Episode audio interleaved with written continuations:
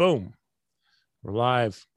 We are live. We're here on Zoom. We're live on Facebook. Welcome, world. Bienvenidos. It's great to have everybody joining us. We already have people here on Zoom and great. watching on Facebook. Uh, well, you know, I've been looking forward to this since we first first communicated a few weeks ago. Um, I'll do my best with an introduction. I'm just going to go with what I'm thinking. I've been thinking of all along, which is uh, my guest today is, to me um, and to many of us, an icon in the music industry, in the world of jazz music, uh, a, a drummer, a producer, an educator, and so many more things, and a really great guy, from what I'm told. And it just feels that way already, right? So, no, but seriously, I started following you. I figured it out a couple days ago.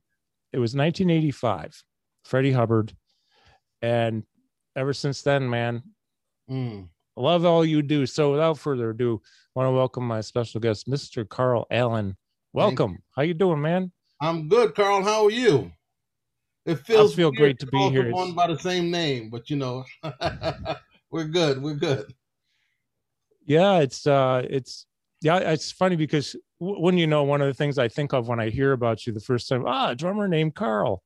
I don't know too many. But yeah, it was Re- Freddie, Freddie Hubbard, and it was an album that you're on. I can't tell you which one, but if you said it, I might remember. Uh, well, was it one with with Woody Shaw? Because we did two of those. So the first one was Double Take, and the second one was Eternal Triangle. hmm, double take. Yeah. And by the way, today's Freddie's birthday. He would have been 83 today. No kidding, really? Oh man, love that guy. We'll we'll talk about him too. Um, well, yeah. So again, first of all, first and foremost, thanks for taking the time. I know you're busy, but you're taking this time, and I appreciate it very much. Thanks for having me. Great to meet you. Um, we have people on Zoom. We have Antonio Guerrero, Chris Ravelli, Gregory Grover Jr. Welcome. If you have anything to say or any anything, just type it in the chat box. Um, Antonio says hi, Carl, to you, not me. Hey, Antonio. Hope you and Laura well. And also, uh, anyone watching on Facebook, if you have any questions for Carl Allen, please jot them down in the comments, and I'll follow the feed. Um, so let's start with this thing that uh, you just got appointed to, which I want to congratulate you very much for. This is fantastic. Please share with us about this. This is so cool. Yeah, it's it's very cool. I'm very honored and blessed. I accepted a position as the new endowed chair of jazz studies at UMKC, which is University of Missouri Kansas City. Beautiful. Great, great program. And in fact, the gentleman who retired, uh, he and I have been friends for many, many years. Great saxophonist Bobby Watson. Oh man, I love Bobby. Yeah, yeah, yeah. So That's uh, so cool. Yeah. In fact, I just saw a picture of Bobby maybe on your page. I've been following him for a long time, man. Yeah, yep, yep. In fact, if you go to his page, he's he did a record and he's trying to sell a hundred vinyl. of Oh, this yeah. recording project. This this barbecue suite, Gates Barbecue Suite, and uh he's got to make that hundred because if they don't, they only they will only print a minimum of a hundred. So if they didn't get to a hundred, he's got to refund everybody their money. Oh, And that's- That's not fun. So we No, we he got had like 40 more to go or something, right? Yeah, yeah, yeah, yeah. All right, people, go find Bobby Watson and buy it. I'll do it today. That's great. and while you're online looking for stuff and you got your credit card out, Yes. if you go to my page, carlallen.com, I have a virtual store and you can go and, you, you know, now I'm not going to guarantee you when you buy the shirts and the hats and the hoodies and the sweats, you're to look as cool as me, but it's a start. Okay. No, I was checking out that store a couple weeks ago, man. That's you got some great stuff there. yeah, check it out. Check it I out. got to get some. uh I need to start collecting more drum paraphernalia, meaning not even drum stuff as much as drums other stuff, yeah, there's like- always other stuff, right? hats, stuff like Yeah. that. Yeah. That's cool. Well, yeah, you know, it's interesting. Um, because I want to go back to your store again too and your website and recordings, but um I I I wish I, I feel bad about this. I almost feel guilty, but I have not seen you perform live ever. And I was living in Chicago 82, 83 with the intention of going to Northwestern, and I just decided not to go. I got accepted and decided to gig. Yeah. And yeah. that probably wasn't the best move for me, but it was a move and it was really cool because in Chicago, I live in Syracuse, New York, but that's where I'm from. And like all the big cities, you know it, you've played them all. I mean, you get to see everybody. Yeah. I saw Freddie with, uh, you know, uh, a couple different situations. I saw, you know, Dexter and Eddie Gladden, and I was like, Ooh. oh my. And the That list goes the on and on and Reed on. with Rufus Reid and, and Kirk Lightsey. Yes. Kurt, Yep. Rufus, Eddie. Yep. And Rufus is Rufus teaching it uh Not anymore. and William Paterson. yeah, right. He used to Oh, to. that's he's now he's one of your mentors, isn't he? Or a teacher? he was my teacher because I went to school William Paterson. I transferred from Green Bay, Wisconsin. I remember hearing that somewhere or reading it. And and what if do you, if you don't mind me asking, we're kind of going with the flow here, but um what years were you there if you don't mind sharing Yeah. that? So I, I was I was I transferred my junior year. So I was there 81 to 83. I did my last two years for bachelor's Okay. degree. And uh, and I still to this day call Rufus my teacher because that meant he changed my life. You know, I love him dearly. But I Well, used to you know, I'd like to- when I was in Milwaukee because I used to go down to Chicago to hear music a lot. uh remember like uh, uh Rick's Cafe at the Holiday Inn, Lakeshore. Uh there Um, was uh the Joe Segal's Jazz Showcase and one of many places. Yep. Where else? Grant Park back in the day. Uh, that was the Um, place I played with Freddie. Well, I played a few places in Chicago with Freddie. We played the showcase many times, but I'll never forget in 1985. You mentioned 85. Maybe that was the, that was the gig that you missed.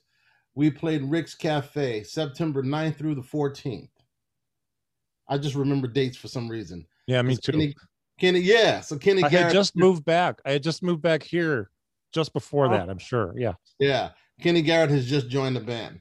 And then a Ah, couple of years later, we played in Chicago. Uh, he had a falling out with Joe Segal, so there was a few years where he couldn't play the showcase, right? So we played this other little place that was downstairs, just a couple of steps, called the Jazz Bulls. oh, yeah. Yeah, that was a different kind of spot. Yeah. Yeah. Trying to remember some of the other clubs. Uh, I mean, I played a bunch of clubs, but not those that high up. I mean, you know, like the back room or back door or whatever it was on North Rush. Mm-hmm. Uh, Judy Roberts used to play. Uh, Gary Hobbs was playing there. Was some, I can't remember who when he was coming through with the Kenton band. And then uh, I don't know. It was a great period. I saw a lot of great people at Grant Park too, like Yeah. Cecil Taylor with Ed Blackwell and uh, mm, I can't remember, but Miles, Mm. Tom Basie. I don't know. It, it, oh, Stan Getz at Rick's Cafe too with Adam Nussbaum. It's my Yeah. first time seeing that. That was great. Navy Pier, Yeah, yeah, cool stuff. yeah. Well, I'm curious. Uh, I, be- I had been thinking a little bit. I try not to overthink when I'm going to speak with somebody who uh, I admire so much as yourself. But uh, one of the things I wanted to do, and when you're talking about Rufus Reid, and I think I've heard you maybe say this in, a, in, in somewhere online on YouTube or Reddit somewhere about how we can have mentors. Uh, we can take lessons and we can study. Some people can be teachers, others are actual mentors. And I know, speaking from personal experience, I've had lessons with you know some really great drummers, and uh, one of them was a mentor. Uh, they're all gone now, except for Peter Erskine, still here, luckily, doing well. Stents in his heart last week, but he's kicking butt. Yeah, I saw that. Yeah. Love him dearly. Um, but some of the best lessons or or mentorship I've had have been from non-drummers and Mhm. non so non playing lessons they were conceptual lessons it was an idea it was an approach and i how do you describe i'm curious about your your uh, idea of mentorship you know you have to say the bad stuff if you're a mentor Yeah. pick them up Yeah. carry, you know lift them but also make sure they know where they're at and including if it's good stuff right Yeah, yeah. so Well, I- rufus was a mentor to you right Absolutely. And, and let me just say, I think the concept of a mentor is really rooted in love and support. yeah You know, and sometimes, as you alluded to, some may say something that's, that may not be pleasant to the ears, but it's something that needs to be heard. But Rufus was my teacher uh, when I got to William Paterson, and he was the first one to really talk to me about taking lessons with people not of your instrument. And I had some lessons with him outside of the school. Yeah. And um and and that seemed so foreign to me when he first mentioned it. But of course in hindsight it makes so much sense because okay, as a drummer, uh if I take a lesson with another drummer, it's probably going to be centered around the drums, mm-hmm. right? Which which is logical. If I take a lesson with a bass player, they can tell me what it is that I might need to know from a bass player's perspective. Yeah. Which could be very, very different coming from a drummer's perspective. It doesn't mean that one cancels out the other. It's all valid potentially, but it's still another perspective. But the other part about it, which he, she shared with me, is that the drummer that you take a lesson with might be able to recommend you for a gig, mm-hmm. but less likely to call you to hire you for a gig. True. Right? So if That's you take a lesson with, with a saxophonist or bassist or pianist, you know, they, they might call you and hire you for a gig. I've told I've told shared that with so many young drummers. I said, listen, call up so and so, call up so and so, learn their music and ask, can you get a lesson? You're not asking, can you come and jam with them? Mm-hmm. Don't nobody know who you are at this point. They don't have really have an interest in just jamming with you. Yeah. But if you call and say, "Can I have a lesson?" and you know maybe I can play some of you, then it's kind of like, oh, okay, all right, let's see what I got available. You know, and it's yeah. just another access and also another way to get another perspective of how to play the music. But it just broadens you. It, it if you're listening and you take it all in and digest and process, you can it'll expand who you are as a musician and how you present. Maybe change a lot of things for you. Absolutely, absolutely. By the way, my mom is watching. Hi, mom. Hi, mom. this is Carl Allen, one of my favorite drummers. I'm going to tip on play some songs when I see you next, mom. Uh, he's worked with some of our favorites: Freddie Hubbard, Bobby White. Uh, the, the list goes on and on. Um, yeah, you know, I was taking lessons in 80, 81 from a, a, guy who played like with the Mangione brothers and Woody Herman. Uh, I don't know if you know uh, Danny D'Imperio. No, I don't.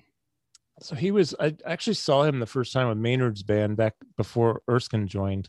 Mm. He's was coming more from a big band approach at the time, but you know, he's done a lot of jazz trio stuff. And one of the things I loved about working with him is that he's a really good bass player. Oh, really? He lives 45 minutes south of me in Cortland. So I would go to his house and I had a great bass player telling me how to improve my drumming and what a because he's a great drummer. What a great experience. Wow. Well, that's, a, that's what we call a double threat. Yeah. yeah. Those are the kind of people that many of us hate. yeah. Said pick one. But that's great. Yeah, I mean, he used to come up and do gigs here once in a while, and it was his trio, but he was never on drums. His dad played piano, he played bass, and he got some local drummer, and it was really cool. Nice wow. to see that versatility. Yeah. Um, so, you know, I've I was looking, and I mean, I don't know where your discography begins and ends, but it's more than drumming. There's a lot of production you've done too. Is that right? Yeah, yeah. I produced, uh, I think about 72, 73 records. Mm-hmm. And um, I, I never set out to be a producer or anything like that. Many of the things that I've gotten into, particularly as it pertains to the business side, was kind of out of necessity. You know, when I was with Freddie uh, and I became the road manager, it's not, I didn't have aspirations of being a road manager. I didn't even know what that was. It yeah. just, it, it happened to be that I was the youngest in the band the only one who didn't really hang out and party. And so, you know, of course, if Freddie said, okay, lobby call tomorrow at 10, I'll be in the lobby at 945 and everybody else show up at 10, 15, 10, 20. And I get upset and I try to figure out why am I always the only one on time? So he would say, uh, get me a wake up call then since then, because he would always oversleep.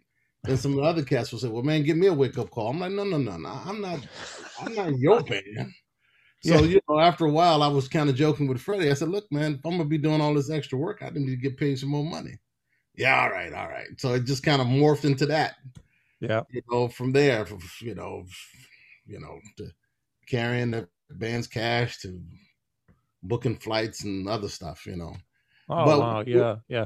But with the production, the way that started, um, so you had before we actually went on air, we were talking about Art Blakey a little bit, and Art was yes. the one responsible for me getting my first record deal. Okay, I was in Japan, and this guy approached me after a concert, my first time there, and said that uh, Art had spoken with with him about me.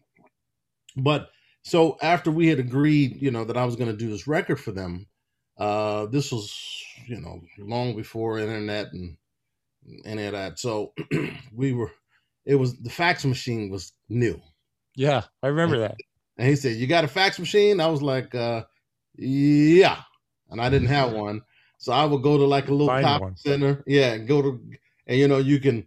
They give you a telephone number, and you can have a fax that sit there, a long yeah. paper. So anyway, but he said, "Look, you know, I can't make the first session, so just do it and you'll send me the finished master. I was like, okay. I had no idea what that meant. I didn't know what a master was. I didn't know anything. But mm-hmm. I, you know, excuse me, I had been hearing for many years people would say, if someone asks you, can you do something? Even if you can't, you say yes, and then you figure it out. Yeah, yeah, right. Yeah. So that's really? what I did. And it just kind of morphed into, you know, I developed a relationship with him. Then I I did several records of my own, and I started producing other people, and then I started meeting other labels, uh, uh, other you know other labels in Japan, and then some European labels and some labels here in the states. But it just kind of morphed from there, you know. Mm-hmm. Um, I just had about ten different thoughts. Well, let's go back though to um, I did want to ask you about the first, actually your first, let's say gig that was maybe for you at the time the big gig, like your introduction into the next tier, you're working with Freddie or whatever led up to that. Yeah. What what was your trajectory there? Like you came from Milwaukee. Right? Yeah. And so be- be- before the first gig with Freddie, mm-hmm. uh, four years before, um, you know, part of the tradition in jazz for many, many years, horn players in particular, would travel around and do what's called um, called singles. Like they would go and they would play with a local rhythm section, right? Right. And so um, at that time, I'm about 16. Um, these two saxophonists had come to town, and uh, you know, local rhythm section. So the guys who would normally play weren't available, and because I had been kind of hanging out, they said, "Okay, well, basically, we're gonna give you the gig," you know, and I wasn't ready but um, but you know, was just I was kind of next in line, and those two gentlemen happened to be named Sonny Stitt and Red Holloway. Whoa! And um, and yeah. many many years later, I saw Red Holloway at a uh, like a IAJE convention, you know, mm-hmm. or it may have even been a NAJE at that time, mm-hmm. and um, and he remembered that gig. Oh, so, really? Yeah, and so then when I went to college uh, in Green Bay, um, my director there, a gentleman named Lovell Ives, he used to bring in a lot of guests. Remember then, that? Yeah. Yeah, and then he he brought in at one point uh, my freshman year James Moody. Okay. And then a couple of months after that, I got a call because James was coming to play Milwaukee. This place called the Jazz Showcase, which mm-hmm. is uh, not the jazz the Jazz Gallery, which is the same place I had played with with Stitt and uh, and Red and uh, they said, "Well, Moody's coming to Milwaukee, and uh, you know he wants you to, to, do the gig." So I went back home and and did the gig, and then I joined Freddie in my senior year of college. Oh wow! Yeah, that's so cool. Um, so I'm curious. Um, I know this is out there, and you've talked about it a lot, but what what led to the Freddie gig? Well, um, okay.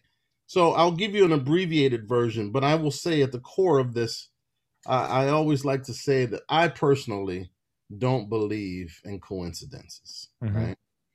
And um, I basically have always been uh, kind of the blend of outgoing but an introvert, if that makes sense, mm-hmm. right? Like even today, I don't really go to parties and stuff like that. I'm, you know, I'm not really comfortable in that environment. But anyway, my first year at William Paterson as a junior, Freddie had come to uh, to New York to play this club called Fat Tuesdays, and he had a cover story in Downbeat, and it said he's coming to New York and he's looking for a young drummer with fire.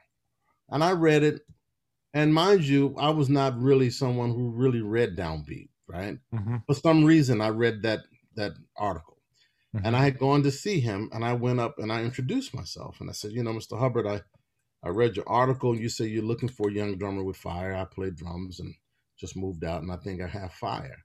Well, that was not like me to be that forward. Mhm. But he said, uh, he said, well, where do you live? I said, Jersey. He said, oh, okay. You know my man Stanley? I said, Stanley who? Turrentine. You know Stanley? I said, well, I mean, I know who he is, but I don't know him. He said, all right, well, give me a number and I'm I'm gonna have him call you. He let me know if you can play. Okay. Well, you know, the beginning of the school year, what do you do? You pay your tuition and you know, and then I bought some new records. I mean, bought some new drums, and I bought every Freddie Hubbard record I could find. Yeah. And I never got the call from Stanley or Freddie. So the Mhm. following summer, I'm back in Milwaukee playing this club called uh, the Bombay Bicycle Room. It was inside the Marc Plaza Hotel. Had a steady five night a week gig there with a singer named Penny Goodwin. And um, last tune of the set, I just happened to look in the doorway to my right, and Freddie Hubbard standing in the doorway oh man.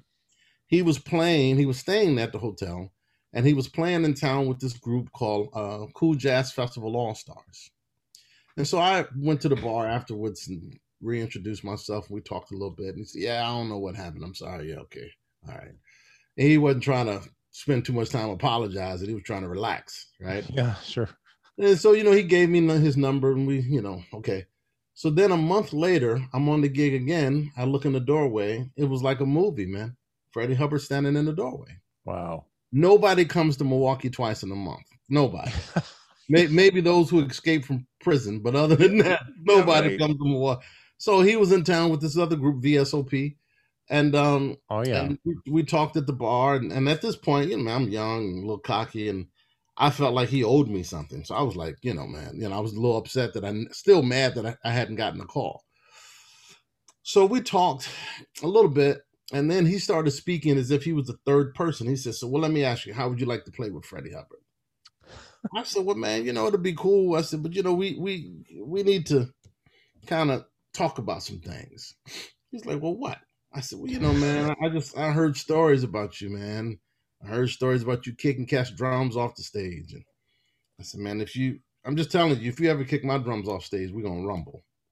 He looked at me. He said, "Yeah." I said, "Yeah, we're gonna rumble." Well, what else? I said, "Well." Sorry, better- that's funny, man. And he said, "You just," I said, "You just better respect me as a man and pay me all my money on time." He said, "Yeah, what else?" I said, "Uh, well, that's it. You just make sure your people call me, right?" He said, "All right." He said, "Uh, "Right, give me your number again." I said, "Okay." And then I walked out of the club. I got in the car, and then it was like I had a meltdown. I was like, "Man, what did I just say?" It wasn't. It was like it wasn't even me talking.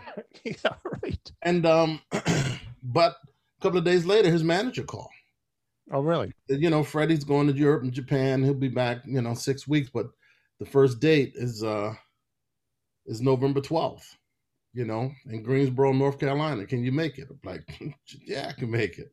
Yeah. So, um, but I'll tell you, you know, uh, and I stayed with him for eight years to the day. And I remember several months into after being in the band, we were just talking and hanging, and I really didn't feel like I deserved to be in the band musically.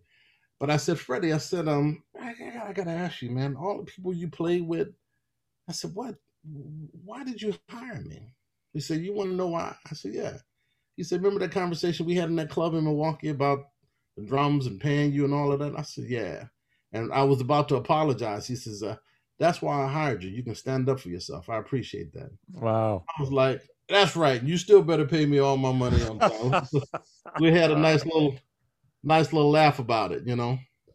That's class. That's a great. You know, one of the thing people things people love about you know talking with when I talk with people is the stories, and the stories are part of history. You know, Yeah, really the tr- the essence of this.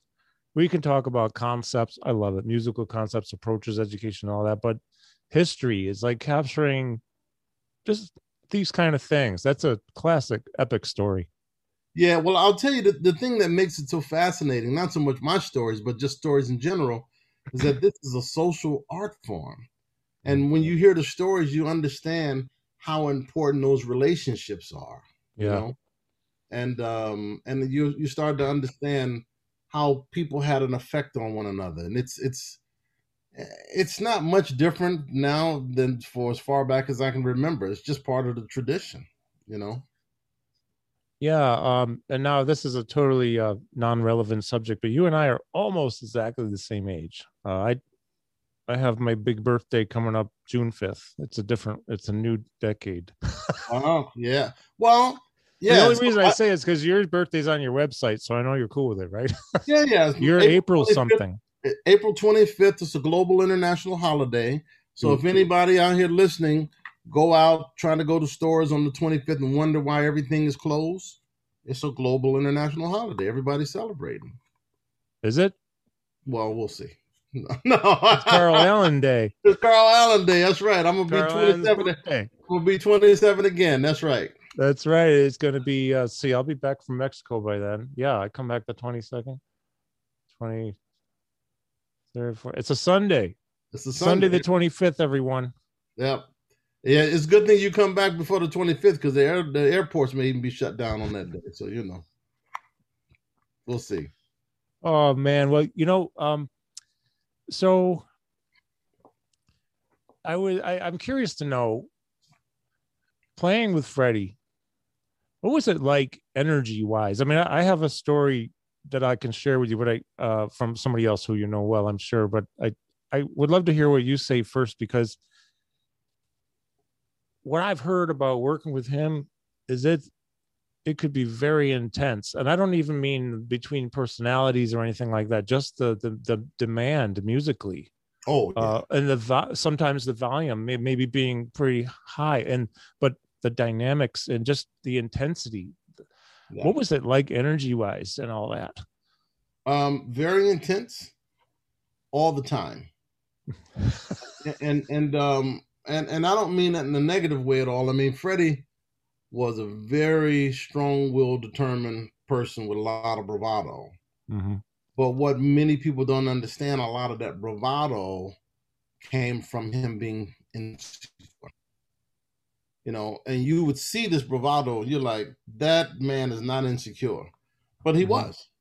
He was okay. a very insecure person a lot of times, and I, I love him to death, and, and, and this man changed my life. And so I have nothing but love for him. But I'm just saying, sometimes when you see people who have destructive behavior, a lot of that is coming from a broken place. And part sometimes that broken place is a place of insecurity. Mm-hmm. You know, the last time I saw him alive, I was at his house for about five hours in LA. And I'll never forget, he showed me his NEA award and he started to cry. And I said, Freddie, I, well, I never call him Freddie. I call him Hub. I said, Hub, what's wrong, man? He said, Carl, you know, I've gotten Grammys and other awards, man, but this means the most to me. Mm-hmm. I said, why? He said, man, because the cats wanted me to have this. And I'm just looking at him like, I, I, I mean, he was like a little kid. He said, Carl, you know, until I got this award, I always thought that people thought my playing was corny.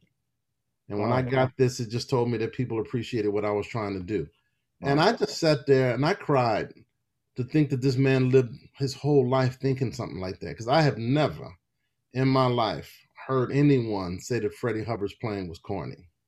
Me neither. And if I did, and I saw them in person, they probably would have fewer teeth after that. Yeah. I mean, really, I've never even thought of that as even being in anyone's scope to say anything like that. Yeah. yeah. Yeah. And never... I just, I, I couldn't I couldn't believe he said that. I was like and I had to have him repeat that to me a few times. I was like. "What?" I just couldn't comprehend it. I just I couldn't I couldn't it was just it was unbelievable to me. Yeah. Yeah, um well, you know, I was talking with um the, here's the reason I brought that up. First of all, I wanted to know about the intensity. I, I get just from listening to him, and I have countless on vinyl of him, and then some CDs, not many, a lot of vinyl. And uh, you know, through the years from the Blue Note era in the 60s, some of the classic stuff through the Keystone Corner, I think, and other mm-hmm. stuff coming up right towards mm-hmm. the end, basically. Um, yeah. And you're on a lot of it. And uh, I was talking with Jeff Watts, and I believe I know it was in Chicago somewhere. He ended up doing a gig with Freddie, and I'm pretty sure it was Wayne Shorter, just a one week stint. And I, it was first time playing with Freddie. And the way he described it was interesting. He said, uh, he said that first night I felt like I got my ass handed to me because the demand from them. It, I don't know if McCoy was on piano. I, I can't remember. I just know it was Freddie and I'm pretty sure Wayne Shorter. And he says, you know, even the review in the paper next day said, well, looks like Watts might be a little out of his element. And he said, okay, I saw that review and I got upset. So I got to raise my own bar. He said by the end of the week, the review was good in the paper and I felt like I was delivering, but it was intense. And uh, yeah. it was a beautiful thing, though. The way he described it as a beautiful intensity. Well, and, and I'll tell you, you know, so and not not to get into a you know young versus old thing, but one of the things that a lot of the younger musicians I think are missing having not seen or played with that generation uh-huh. of what it's like to be on the bandstand with someone whose life was all about the music for years. Yeah. You know, because many of them for a long time they weren't really making much money, so it wasn't about that. And it wasn't about, you know, it was just about the music. And with Freddie, you know, this is a guy. This is a guy played with Trane, played with everybody, right? So yeah, you know, I, I just think about, uh, for instance, Freddie was a huge basketball fan, okay, and he really loved the he loved the Lakers. If it was basketball season and I knew the Lakers were playing and we were off, I knew where to catch him. He was at home and in watching TV, with his Fender Rhodes set up in front of the piano. I mean, in front of the TV. He's playing Fender Rhodes while watching the Lakers. Oh, guaranteed. Uh-huh. If he was off and the Lakers were on, he was at home watching the Lakers while playing piano. Mm-hmm. And so I say that because when we talk about the intensity, there was no on and off switch. It was just always music and going on. Now, the irony of it, I remember going to his house a couple of times when he lived in Hollywood Hills and then one time I had gone over and I said, Freddie, man, I, I don't really know how I should take this. He said, What? He said, I said, Man, this is like my third or fourth time to your house. Go me, make myself at home. You know, you give me a tour of the room or the house, and Briggy, his wife, give me a tour, blah, blah, blah. I'm hanging out by the pool, and I haven't seen your music room yet. He said, Carl, what are you talking about? Because I didn't see any records in the house, right? I said, your music room, like where you listen to records and where you keep all your records and stuff. He said, Carl, I don't keep records in the house. I'm like, what? He said, no, I don't listen to records at home. I listen to the radio. I was like, what? Wow. Right? It just it floored me because guys that there are a couple of guys on that level that I met that only wanted to deal with music on their terms. That's how personal it was. I see. Yeah a, another person like that for me was Jackie McLean. Because when okay. I first joined Jackie, I was so excited and I always wanted to know what it was like with him playing with Donald Byrd and Art and all these different people and Tony yeah. when Tony was 17. And every time I would ask Jackie about music, Jackie would his answer would have something to do with boxing. Oh. And I was it threw me. I was like, now I noticed he, you know, during the day he was always looking in boxing magazines and, you know, reading boxing magazines. And I would say, man, so when you and Donald Byrd were playing together, man, a lot. What what was that like? He said, man, Pernell Whitaker's gonna kill that boy tonight. Another time I would say, so when you were with Bu, y'all used to drive everywhere. What was that like? He said, man, Mike Tyson, he ain't he ain't as tough as he used to be, but it's just like I felt like I missed something. You know, how am I getting these answers oh, what, are you talking about? Right? Interesting. And um, and then his wife said, you know, Carl, Jackie's only going to talk about music if he feels like it. I was like, man, I wish someone had told me because I was ready to go lay on somebody's couch and pay some money. I thought I was having a breakdown or something, you know. but um, but no, man, that was that was a lot of guys like that, man. It was the music was just that in, in, intense for them that they had to find a way to manage how they and when they dealt with it. Interesting. You know, so the boxing thing is really interesting. I know quite a few musicians, jazz musicians into boxing, and I'm really lucky because back from maybe, oh, Joe Locke is here. What's up, Joe? Joe says, "Love you, Carl Allen." Joe, you're the man, my friend. I'll talk with you one of these days. We have uh, so actually let's take a break. I, I, am gonna. I saw him with that hip purple suit on, and I know uh, I know where he got it from too. Thanks for hipping me, he says. Oh, that's cool, man. Joe Locke, man, I love that guy. Holy crap. Joe Locke is here. Bad cat. My friend Angeles in uh, Monterrey, Mexico. Bienvenido, mi amiga. ¿Cómo está? ¿Cómo está Sophie y Ernesto? Um, Brian Kirk. Do you know oh, Brian yeah. Kirk? Absolutely. Brian Kirk says Adam. Freddie Hubbard told his dad, Willis yep. Kirk, I'm imagining, yep, and me, that you were by far Freddie's favorite drummer. Yes, sir. And Brian, yeah, Brian told me that before, man. He told me that before. It made me cry, man. It really did. I, I can understand why. Yeah. That's heavy. Yeah. That's real heavy. Um, especially with what you just told me about Freddie and how he manages music and he thought his playing might have been corny. I mean, that's that's heavy. Yeah. Uh, who else is with us? We have uh, Giovanni Pagano, who's a friend of mine. Um, we have some other, and then also on the chat here we have uh, Antonio, is asking how was the recording with Renee Ros Rosnes? Renee Rosnes. That was a record. yeah, Chris Potter and Christian McBride. I did a record with oh. her last week. And uh My favorites, man. Holy I'm sorry I'm interrupting, but I saw that post and yeah, it's with Christian and oh, go ahead. yeah, no, it was just it was incredible, man. Because it, the funny thing is, many of us were um were nervous because we hadn't been playing, right? But Rini is such a brilliant musician and composer, and she wrote all of this beautiful music that had never been played before, and uh, oh man, it was it was really it. I needed it. It would just really cleanse my soul. It challenged me, but I loved it. It was a lot of fun, and I think it'll be out like the end of August, early September. Okay, that's great. Yeah, I'll have to get that because uh, when I saw the lineup, even though I'm not familiar with Rini, it doesn't matter. That's how I discover new people, though. Oh, Carl Allen's on. Oh, Chris Potter. Holy crap. Chris Madry. Oh, okay. Here we go. Let me tell you how brilliant she is, just just briefly. Okay, so mm-hmm. she, you know, she played with Joe Henderson. She played with JJ. She played with a lot of people, and um, but uh, she just has a way of playing the instrument that just you hear the history of the instrument you hear her influences come through when she plays.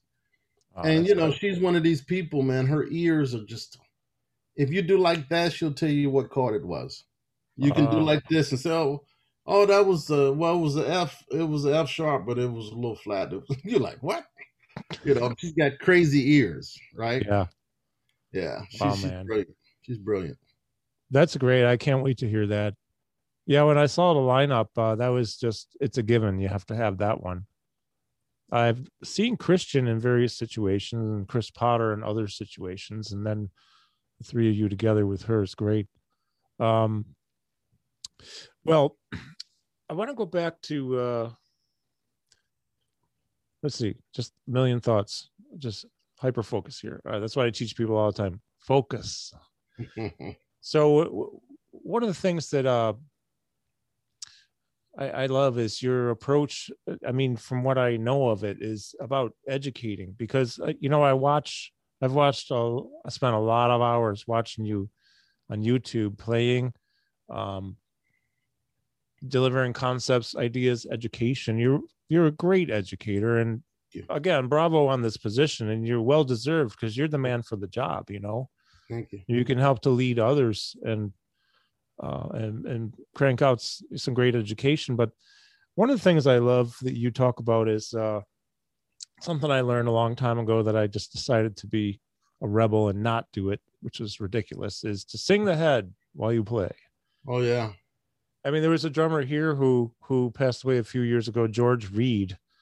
Um, George might have been 90, 91, two when he passed, but he's the first one to tell me that 40 something years ago. And he would sing it while he was playing on a gig. It didn't matter.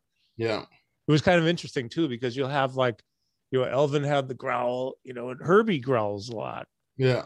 Right. And, and Jimmy Haslip when he's playing, Jimmy's a good friend. And he, Keith Jarrett has his own thing he does. But then there's also uh um O'Brien says, Congratulations, Professor Carl Allen. Yeah, seriously. But then they've got the ones who sing the head. You know, Wilby Fletcher. I don't know if you ever knew Wilby. Sure, sure. Because he was living here in Syracuse on and off for years. So we used to get together and hang, and he made me he made me sing the head. So you don't sing the head, get out. Yeah. So Yeah. okay, okay. I I saw you with McCoy. I love you. I'll do whatever you say. You know what? That actually changed everything for me. So, can you elaborate just a little bit on that and what that means to you and what you're trying to get across to others? Well, the importance of the okay, so the, the basis of it is that I, I- I feel like everyone has a role to play. Either you're playing the melody or you're supporting the melody, and if you're not doing either, you're probably getting in the way. Drummers, we get in the way a lot, and partially because many of us don't know the melody. Right? We're just playing stuff that we think is slick, but if it's not supporting what's going on around you, it's kind of like you you're slaying, saying some slick words, but it's not really appropriate for the conversation that's taking place at that moment, right? Yeah. So knowing the melody is just is is is very important because you just have and um for instance um i had a, a, a lesson with a student earlier today and we were working on this this this tune this mccoy tune blues on the corner Oh, I I love that.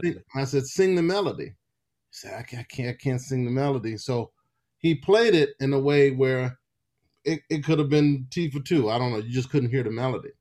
So I said, okay, I want you to hear the melody. So he couldn't sing the melody, but when he played it the second time, I could hear that he was hearing the melody Okay. because what he was playing was supporting what would have been the melody. All right. So I, it's just to me, it's important to be able to play the melody so that you can understand how you're going to orchestrate and support those around you. And see, so for drummers, I just think it's important to be able to play the ride cymbal while singing the melody or playing the melody. For bass players, you should be able to walk the changes and sing the melody. Yeah. And why is that important? Well, because part of the function of the bass line is to support the melody. Right now, I'm talking about in a, straight ahead jazz situation. You know, if you're Right. playing, you know, bluegrass or purple grass or whatever, it might not be, you know, might Mhm. not apply. But I'm just saying.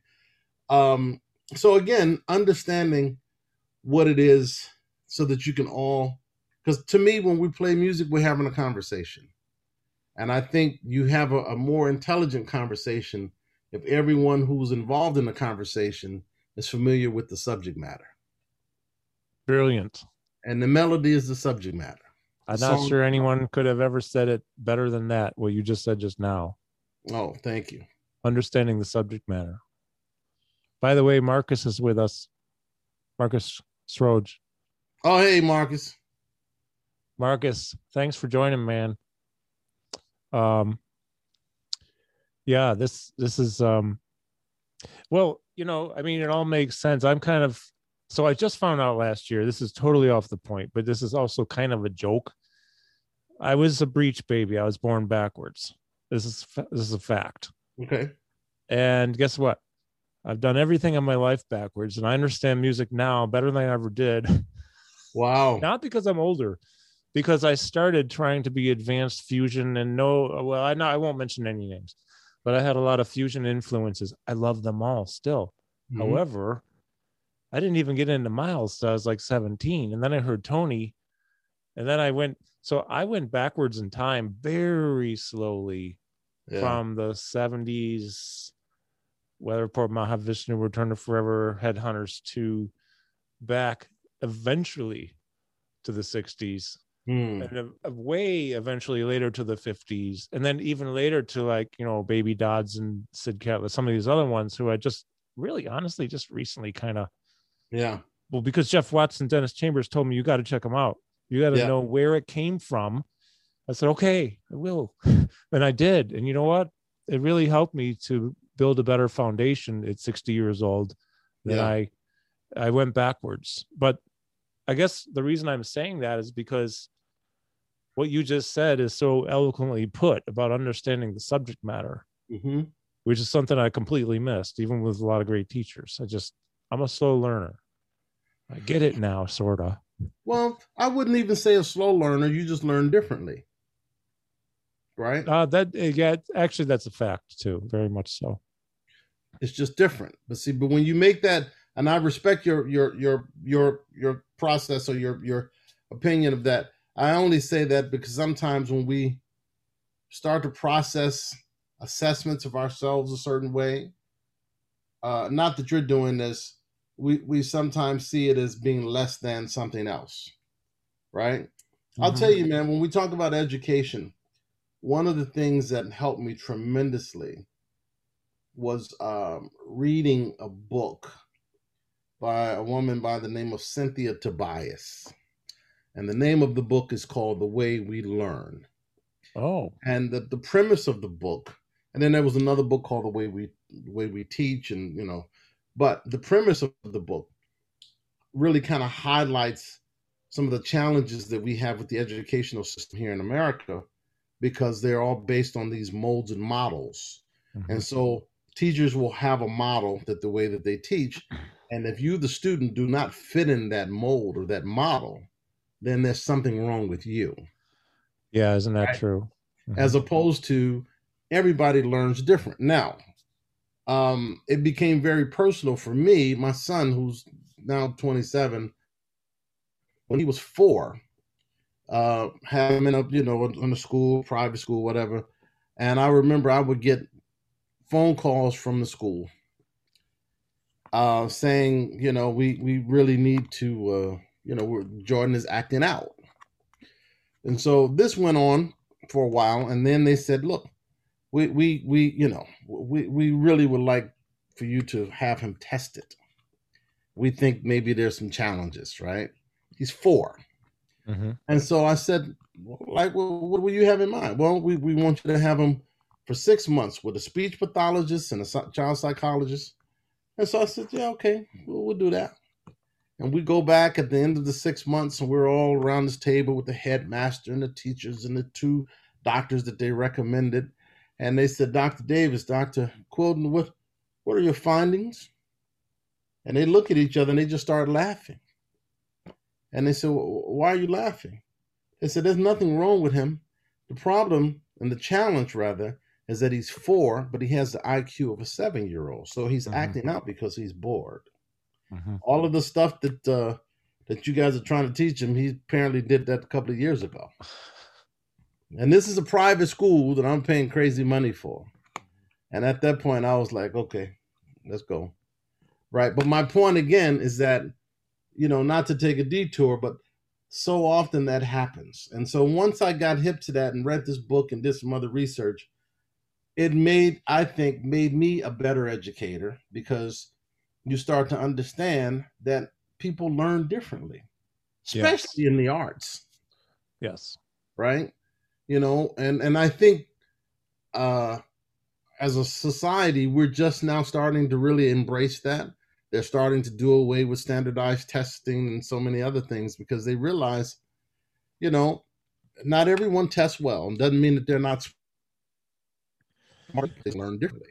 It, it's yeah you, you know one thing i noticed last year is um during the this pandemic especially in what i think is probably the most difficult part last year i mean we're still in a, a difficult time but starting to come around i think. But they did away with some standardized testing to get into colleges. And Right. so not every place i guess i don't really know but i mean i had a similar situation with my son who's very successful now and doing extremely well very focused mm-hmm. he was bored when he was four, five, six, seven, eight years old. And until he got to high school, he was in trouble.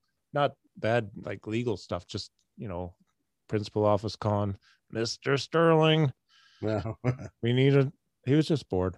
Yeah. But this whole thing about learning, and I'm still learning about more about myself and how I learn, but also trying to learn how others who people I help in my neuro rehabilitation, how do they process? Mhm. Because I want to match them as closely as I can to their best learning modality. And there's always more to learn about teaching and learning. But I'm curious in your business, in, in the music business, do you have a, a a- way of going about let's say assessing how somebody learns do you do you try to somewhat tailor a, a a class or or situation or a lesson to uh i mean lessons one-on-one you can probably do a lot different but if you're in a class situation classroom how do you deal with different learning modalities Oh, well, you know, for me, the basic premise is that you try to meet people where they are. And then you try to think about what is the end goal. In other words, what is it that you would like for them to have learned when this class is over, whether it's a one hour class or 16 weeks, whatever the case may be. Mhm. And then you realize that you have to, because the part of the beauty and the challenge of teaching is that you have to find multiple ways to be able to get the same point across, you know? And so some people are more visual, some people are more auditory. I mean, some people hear it and they'll get it, you know. And um, so it's about trying to get to know each individual. And sometimes that just comes from having conversation. yeah okay You know, I mean, I remember I had a student a couple of years ago, and uh, her mom was explaining to me, which was really a, a challenge, that because I had not encountered it, that when when her daughter would hear music, it would she would see colors, oh yeah right you know, and um, because up until then, I, this is a couple of weeks in, I couldn't understand why she would never have the assignments ready, you know. And then once I got that information, then of course my approach changed, you know, right right and um and uh, and very talented student, you know. But you know the thing that makes me feel bad is that when people who learn differently, and I'm not even going to say they have challenges. Let's just say they and they're in environments where that that sensitive. excuse me, that sensitivity is not there. You know, a person can easily be labeled or kind of pushed aside. You know, and it's, it's yeah there's so many talented people who kind of fall to the to the wayside because of not being in an, in an, uh, a supportive environment. Well, you know, um, and I'm sorry I'm looking around here. There's a book I wanted to show you. I'm wondering if you. Oh, here it is. So, uh, probably about a third of the work I've done the past, well, 11 years now since I, I, I haven't played a live gig in seven plus years, but it was gradually that was all I did before as a musician, and, and it, it was great. But now I'm I'm actually trying to tie music, rhythm, rhythms, uh, maybe even polyrhythms into what I do movement wise, because my clientele is a higher risk of falling, Parkinson's movement disorders, but Mm. also about a third of the work or so that I do with, uh, I want to be respectful when I say this, but it really has to do uh, working with people who are, let's say, somewhere on the spectrum, if you will. Um, the spectrum now is different than it used to be. Like Asperger's is no longer technically recognized as a thing. Um, the John, the gentleman who wrote this book, John Ratey, Mm. is a Harvard Medical School professor um, who I've gotten to know. He's written quite a few best-selling books, but he talks about the autism spectrum disorder. Well, not the, but autism. ASD is aut- autism spectrum disorder. So when you get onto, let's say, into the, the very broad spectrum now, Mhm. because there's so many people who fall within it somewhere. Maybe I am a little bit. I don't know, but there's a lot of research now that shows like the Einstein factor came out, I don't know, 20, 30 years ago. This book, it's really cool. It talks about people who see colors when they hear music. Well, that they fall somewhere in this spectrum. It doesn't mean there's nothing wrong with them. Mhm. And they like, you know, society likes to label them, medical Mhm. worlds like to label them, but we're always people first. hmm or not a diagnosis. Right. You know, if you have, God forbid it happens, you have Parkinson's, you have cancer, you aren't Parkinson's, you aren't cancer, you Right. are Carl Allen, Right. who lives with something. Same Right. thing with autism. But this book here, it's been really, really cool. Um, it's really like a textbook. I can shoot Huh. it to you in an email or something. Yeah, the Handbook of. Neurologic Music Therapy, not your normal music therapy as we know it Yeah. taught in schools. And this talks so much about how this kind of like segueing in my long-winded way of this music and rhythm and what it can do to change brain chemistry. It can actually change Yeah. the hormones and the uh the in their different ways. You can be listening to it, you can be moving with it, walking Mhm. with it, dancing with it. You can be creating it by yourself. You can be creating it with a group.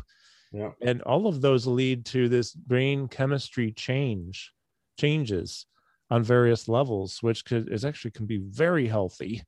Yeah. Oh, actually, it is very healthy according to the research. That book is is is a textbook. It's not just a read, but they talk about about.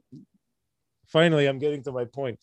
Learning in different ways, hmm Yeah. and it's so fascinating. So, have you had experience working, let's say, with any? um I always want to be politically correct. Special populations, if you will. Let's say it's learning disability or autism. Um, other than It's five in a private lesson, something like that, me in a master class. Um, I, I I remember a couple several years ago now, uh, when I was teaching at this other school, we did a jazz camp for the YMCA, I believe, in Washington D.C. And I remember we would be in a master class.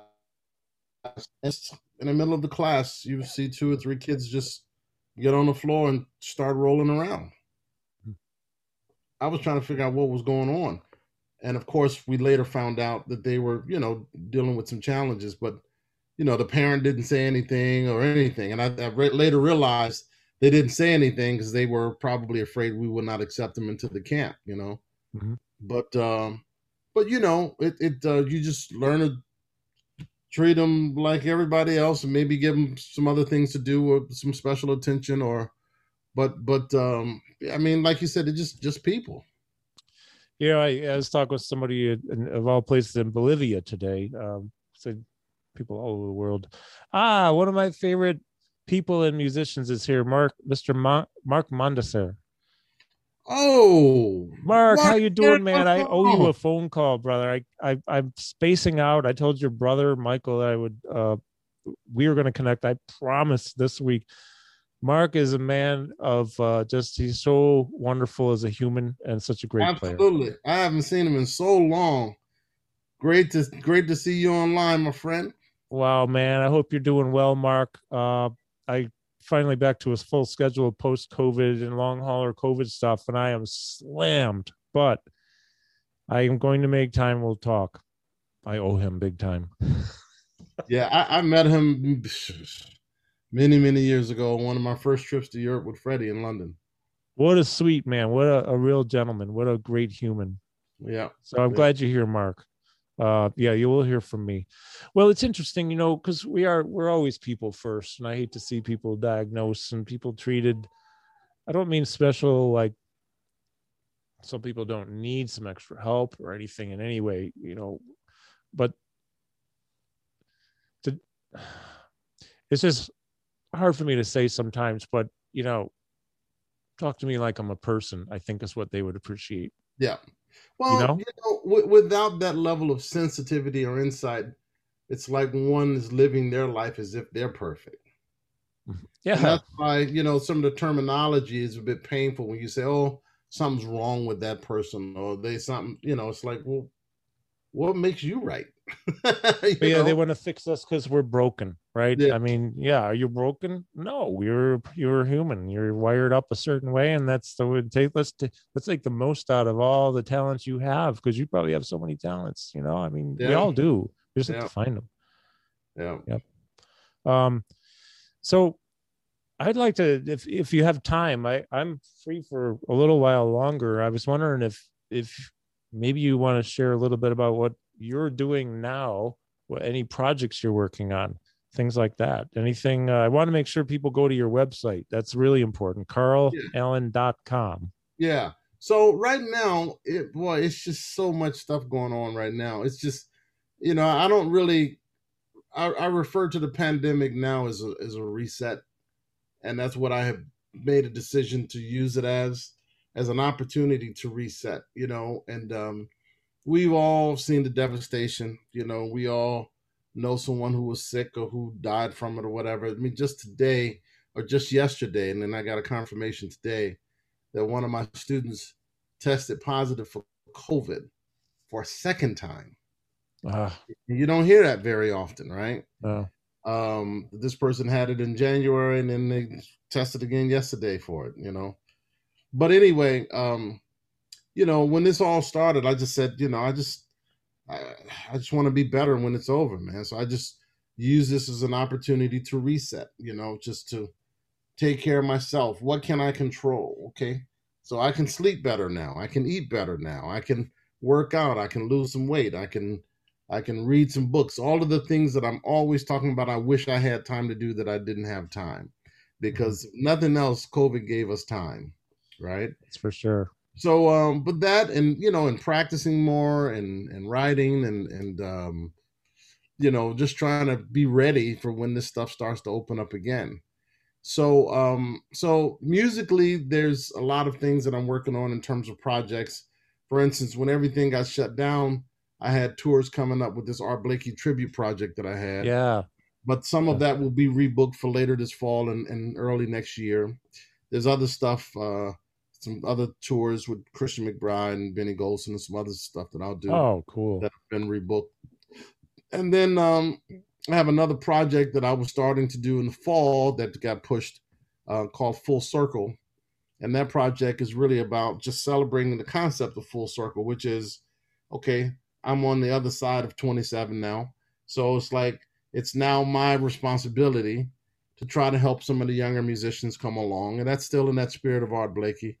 And so this project is really about maybe having one other old fuddy dud like me in the band, and then the rest is going to be the jazz babies, you know, to try to help create opportunities for them.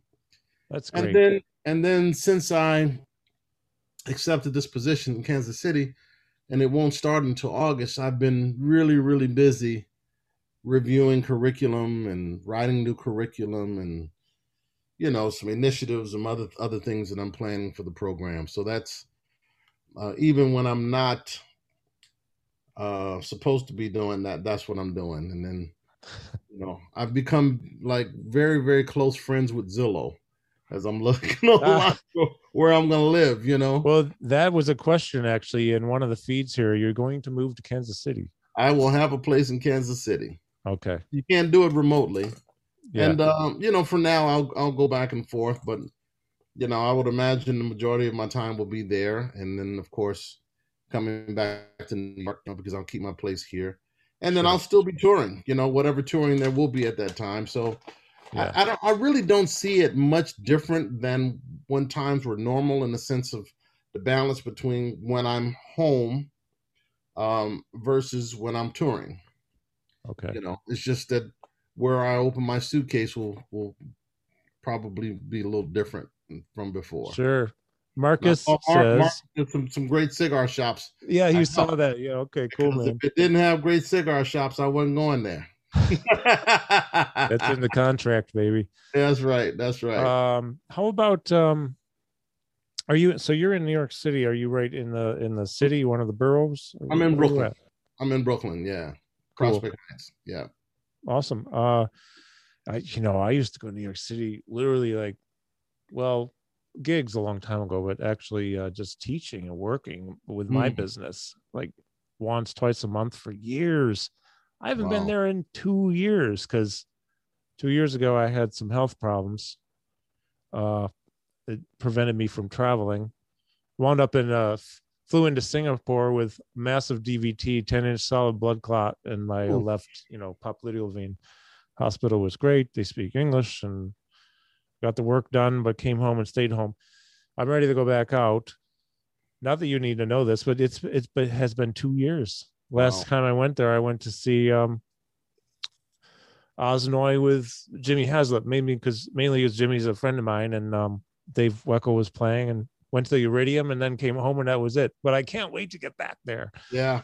And well, so, I'll, I'll you, you, know, it's, it's funny. I haven't been on the subway in, in over a year, but um, just just I just remember last week when I was driving home from the studio, uh, driving through Times Square, how much has changed because I haven't been in that area for over a year. I heard it's really quiet right now there. It's very quiet, but also there are more street permanent street closures. Oh, I don't know if they happened before COVID or during COVID. I don't know, but I'm just saying New York for quite some time is starting to look very different from say years ago. Yeah. And I think with this pandemic, it's even more so. You know, just stuff is just different. Yeah. Closures and stuff. We're going and seeing all these boards on the stores. It's very different to see. Right, right. Yeah, I've heard that from some of my friends who live there too. Um, well, just a couple more questions, uh, if you have a 2nd mm-hmm. Do you have any? I didn't. We so folks, we didn't discuss anything beforehand because I do a lot better if I don't think have to think too much and I go with the flow. Or my improvisation, I guess. Do you have any particular story, gig, music related or or not, but uh, music probably just maybe one of your most favorite situations musically or favorite gigs or experiences or just something that stands out that you'll just never ever forget ever well there are quite a few. Um hmm. Well they might be kind of boring for most people. I'll, I'll tell you i'll just tell you the two two first that come to my sure. my mind because it's it's a lot of them people love this stuff though. They they love to hear these things so it will not be boring just so you know. The, the first time i played a night in tunisia with dizzy was like surreal. Oh it had to be. You know and like playing uh blues march or i remember clifford with benny golson. It's just you know when you think about it, you grew up listening to these records look reading the liner notes i'm looking at multiple covers and now you're playing that song with that person who wrote it. It's just imagine like that. an out of body experience you know? Well that i can completely appreciate that. Uh that's just yeah i can only imagine what that would be like. Um and by the way marcus um he was asking how you got the gig with freddie marcus um we talked about that so i will post this on youtube by tomorrow and post the link and I'll tag you so you can hear that story. It's a really great story. I love it. Yeah, and, and so I'll, I'll, tell you uh, uh, uh, uh, another time. Shortly after coming to New York, I was walking down man some street in Manhattan, and I see across the way Billy Higgins. Oh God! And I, and I go and I approach him, and you know, Mr. Higgins, I'm just a fan and blah, blah, blah, blah, blah. And he said he had heard of my name before. So he said, well, what are you doing right now? I said, I'm just, I'm just walking around. He said, you're hungry? I'm like, yeah. He said, okay, come on, let's go get something to eat. So we went to Chinese restaurant. And I just remember I just kept staring at him. And he would look me and say, eat, man, eat. You know, because I just kept looking at him. I didn't, I was just so nervous. And so he said, You got a question, right? I said, Yeah. He said, All right, go ahead, ask your question. So he's eating the soup. And I said, you know, Mr. Higgins, how do you how do you have like longevity in the business? And he he stops eating the soup. He looks up for a minute. He says, uh, drink plenty of water. I said, what? He said, it helps keep you regular. Drink plenty of water. I was like, oh, Oh man, that's classic, man. But I remember shortly after that, in that conversation, he was just saying, "Listen, you know, you know," he said, "One of the problems I have with a lot of younger guys is that they become too selective about the gigs." He said, "Right now, nobody knows who you are. You need to take every gig you can get." He uh-huh. said, "Even the worst gig," he says, "is better than laying bricks." Mm-hmm. Yeah. I said, "Laying bricks," and then you know, I figured out what he was talking about, but yeah, it was just you know just he was just such a beautiful, kind man. And he, I would love to have seen him. I I didn't have that. uh That was I never saw him. Yeah, I just look. I'm glad I got to see all who I've seen, you know, and a lot of that was Chicago or driving to New York. You know, Roy and Tony and Elvin and. So you grew up in Chicago. No, no, I grew up in Syracuse. Okay, when were you in Chicago? I I was there eighty two to uh, eighty four. So maybe this is around the tail end. I'm not sure when he passed. Did you know Wilbur Campbell?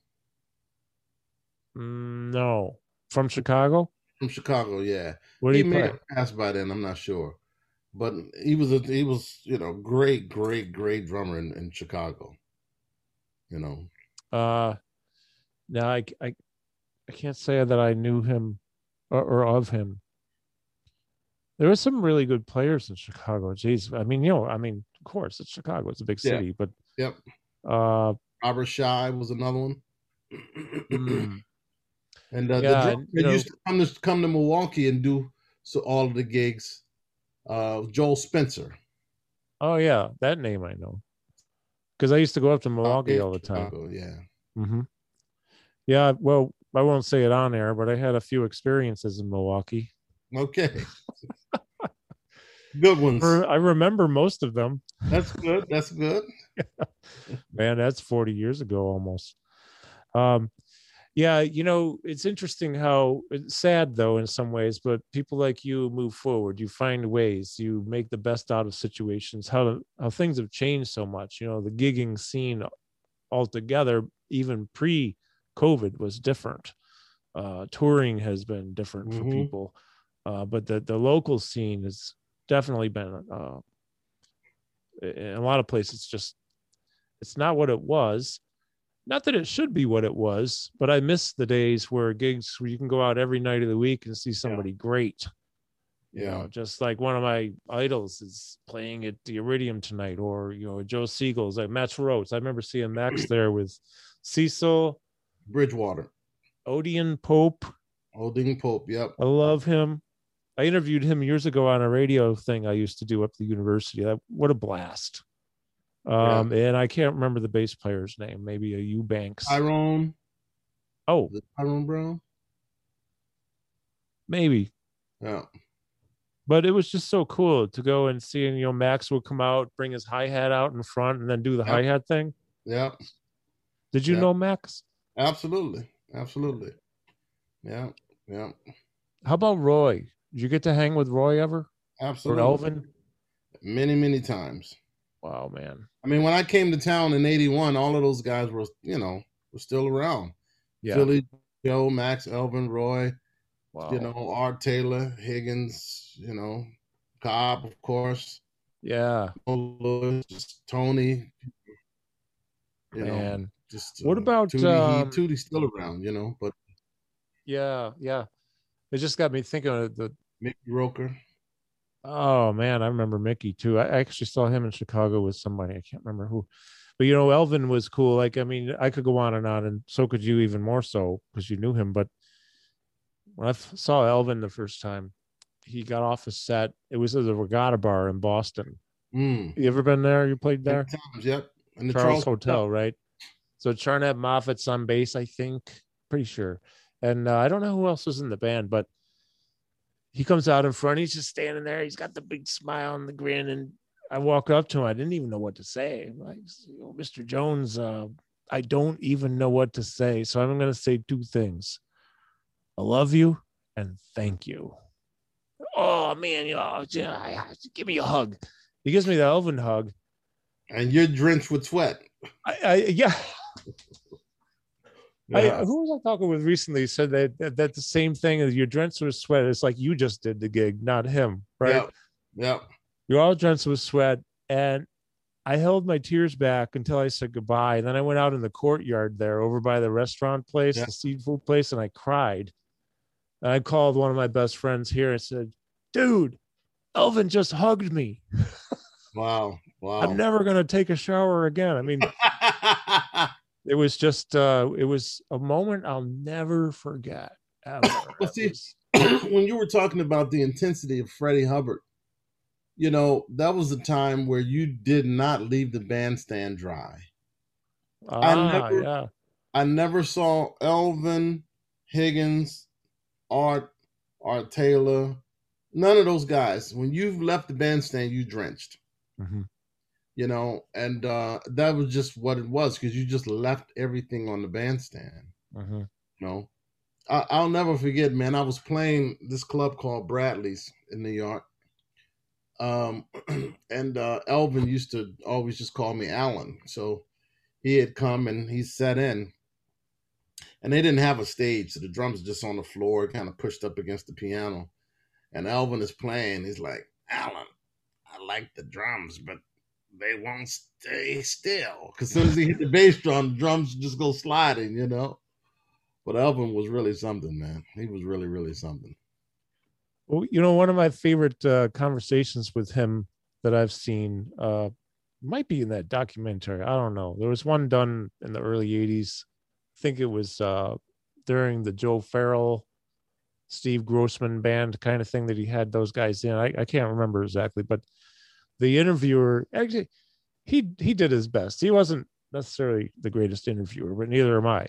So the guy's talking and he's uh Mr. Jones, uh, you know, um, it just seems like sometimes when you do fours that you come in like a little after one sometimes on you know and elvin just looks he's like yeah man well you know some fours take longer than others That's oh and mark Mondesir is saying a different drummer that might be where it is On mark Thanks PBS for- came out in '77. That's what I thought Yeah, you that- were talking about. that might be Yeah. it and, and, and Elvin was talking about how every drummer cymbal has a color. yeah oh yeah right yeah, I never when I first heard that I was in high school, and he was talking about how yeah, and this one is yellow and this one is red. And uh, if I hit them together, I get orange. Ah, and I was like, Whoa! oh my god what a man i i love these stories i love uh i love him i just you know only met him the one time and man i just my heart goes out to him and so much you and freddie and Trane my god the list goes on and on because your hearts come through the music it's it just But I- I'll I- you- when i I'll listen to carl allen i get the real carl allen delivered to me through the music. When i listen to elvin that's authenticity man. And it's just it's a beautiful thing. It's so special. Well, I'll tell you, I, I say in almost every interview I do that you won't find, I've not yet found, a stronger community in music that exists than that between drummers. And became aware of you were watching the, the thing that you did with Tain, you know? And, um, but see, you mentioned something earlier. You mentioned Tain and you mentioned uh, Jeff Cham- uh, uh, Jeff, I mean, uh, Dennis Chambers, two really good friends of mine. yeah And those two guys, man, are really, really deep. Not only are they master musicians, but their knowledge and depth about the music goes so much further beyond what people associate them with. yeah You know, sometimes I'll talk to to, to Dennis, and we, we'll talk about Elvin the whole time. I mean, like in depth. yeah See, people see Dennis, oh, he's the funk fusion guy that can, yes, but he's much more than that. Yeah, totally. and guys don't know. I'm sure you know from from doing an interview with Tain. You know, Tain was, thought he was going to be a classical timpanist with the New England, you know, uh, pop Yes. Yeah, exactly. Pops, you know, but uh, and he was really kind of more of a fusion, funk fusion drummer earlier on. Mhm. You know, but uh, both just brilliant musicians, man. I, I like to put them in those categories where they're they're great musicians who just happen to play drums. Which Oh, I think that's so appropriate too, because I would agree. Uh, I, I don't look at Carl Allen, Elvin, any of any as that's why I'm careful about when I post. I mean, I, I want people to know a drummer if I'm going to interview a drummer or a keyboardist or whatever, but they're not. It's like autism or Parkinson's. Drums don't define who you are. You just happen to play them, and people know you for that. But look at all the other stuff that's going on that Yeah. you do uh, that, that Mark Mondesir does. Uh, oh yeah, Tain loves Narada Michael Walden. Yes, yeah. and look at him. You know, Tain and Mark and Narada. I mean, yeah, the depth is that. You know, that's one of the reasons I find the conversation so interesting because then you start to the the person is revealed for those who only know them or Yeah. see them as drummer, right? Oh, wait a minute. They play piano. Oh, they were classical this. Oh, they like boxing. Yeah. know, It's cool. Well, but that, that goes back to the social element of the music, you know? Mhm. I mean, and one of the reasons that Mark knows that about Tain because they've hung out. Yeah. It ain't just let me text you or let me send you a DM. Let me no physical hanging. Yeah, right that's the real deal. Other, sharing a bottle of Pellegrino or whatever the, the bottle of spirits might be, whatever it is, but you hanging. Yeah. You know, I mean, we're talking to three, four in the morning. That's how these things. That's how those bonds start to happen, man. Yeah. I remember one time, man, back in the '80s, uh, I had gone to the Blue Note, and it was a double bill with Tony Williams and Billy Cobham. And man, I happened to walk in the club, and there's a corner of some guys that look familiar, and it was Tain, it was it was Kenny Washington. It must have been about 17 drummers there. Oh wow. And Yeah. It's not like we called each other, hey man, meet me at the Blue Note. That just that was the night that everybody just showed up. Yeah. We were all in the corner together, you know? wow. That kind of stuff, man, you remember for 50 years, man. Oh, those are the most special uh, kind of things. Yeah, uh, Miles. Uh, so Mark says Miles called jazz social music. Yeah, What it is. yeah. The Mark has a cool story. Uh, just I'm just gonna mention it real quick. I'm sorry. He's talking about being, I think, in South America somewhere at a jazz festival where he's hanging out with who was it? Mark? It was Tony Williams. All of you had birthdays kind of around the same time, and it was like this these five drummers hanging out who are all you know my heroes some of my heroes and uh late 80s cool hang i love like those kind of situations are so they're so special and you're right i'm old school i'm going to be 60 it's like i like the physical hang out talk spend hours together not just text or zoom or whatever hang out Yeah. it's Yeah. awesome, man. Well, you know, maybe somewhere down the road we can do part two because there's a lot Yeah. more to talk about. Absolutely. We got to do that at some point. You're But you're appre- you're really busy, and I appreciate so much that you took this time to join me. Um, I really respect you so much as as a person first and foremost, but also for all you do for music for uh, everybody. The music you put out there, the body of work you've amassed over the years is just so amazing, including the education and the uh, um, you know talking about mentorship and the value in that, how important that is, uh, just everything. So Thank you. thank you very Thank you. much. Thank you. And a big shout out to Mark. Mark, I love and miss you. It's been too long, so we'll connect. But uh, thank you everybody for for checking us out and keep supporting what Carl is doing and keep supporting what Carl is doing. yeah, Carl, Carl. Mark just posted a little comment here. I'll just read it. It was Tony Williams, Dennis Chambers, Will Kennedy, Alex Acuna. Dennis and Will share the same birthday. Tony, Alex, and Mark Mondesir share the same birthday, and they were all hanging out for like it wasn't like 10 days or something. What a trip, man. That was Wow. just epic. Wow. Awesome. Mark, I'll be in touch with you. Uh, you have my word. I will not disappoint you again. I've been forgetting everything. But, anyways, uh, thanks again, Carl Allen. I appreciate this so much. Thank you. Keep And up you know the great word. We should have a contest. So everybody's gonna go to my online store and and get some Carl Allen swag with the hats and the shirts and the hoodies. And then they can post up who looks the hippest in the Carl Allen swag. And whoever wins will have bra- bragging rights. Okay. You. All right, brother. Well, thanks again. Thanks everyone who's watching. We've had a lot of people here, a lot of nice comments. I appreciate this very much. It's just capturing history, man, with one of Thank my favorite uh, musicians and icon in the business, Carl Allen. Thank you all. Thank you, Carl. Let's stay in touch, okay, man? And bravo and you. congratulations. Good luck in Kansas City, my friend. Thank you. Thank you very much. Appreciate you. You got Take it. You too, man. Take care. Thank- Thank you now. All right. Bye bye.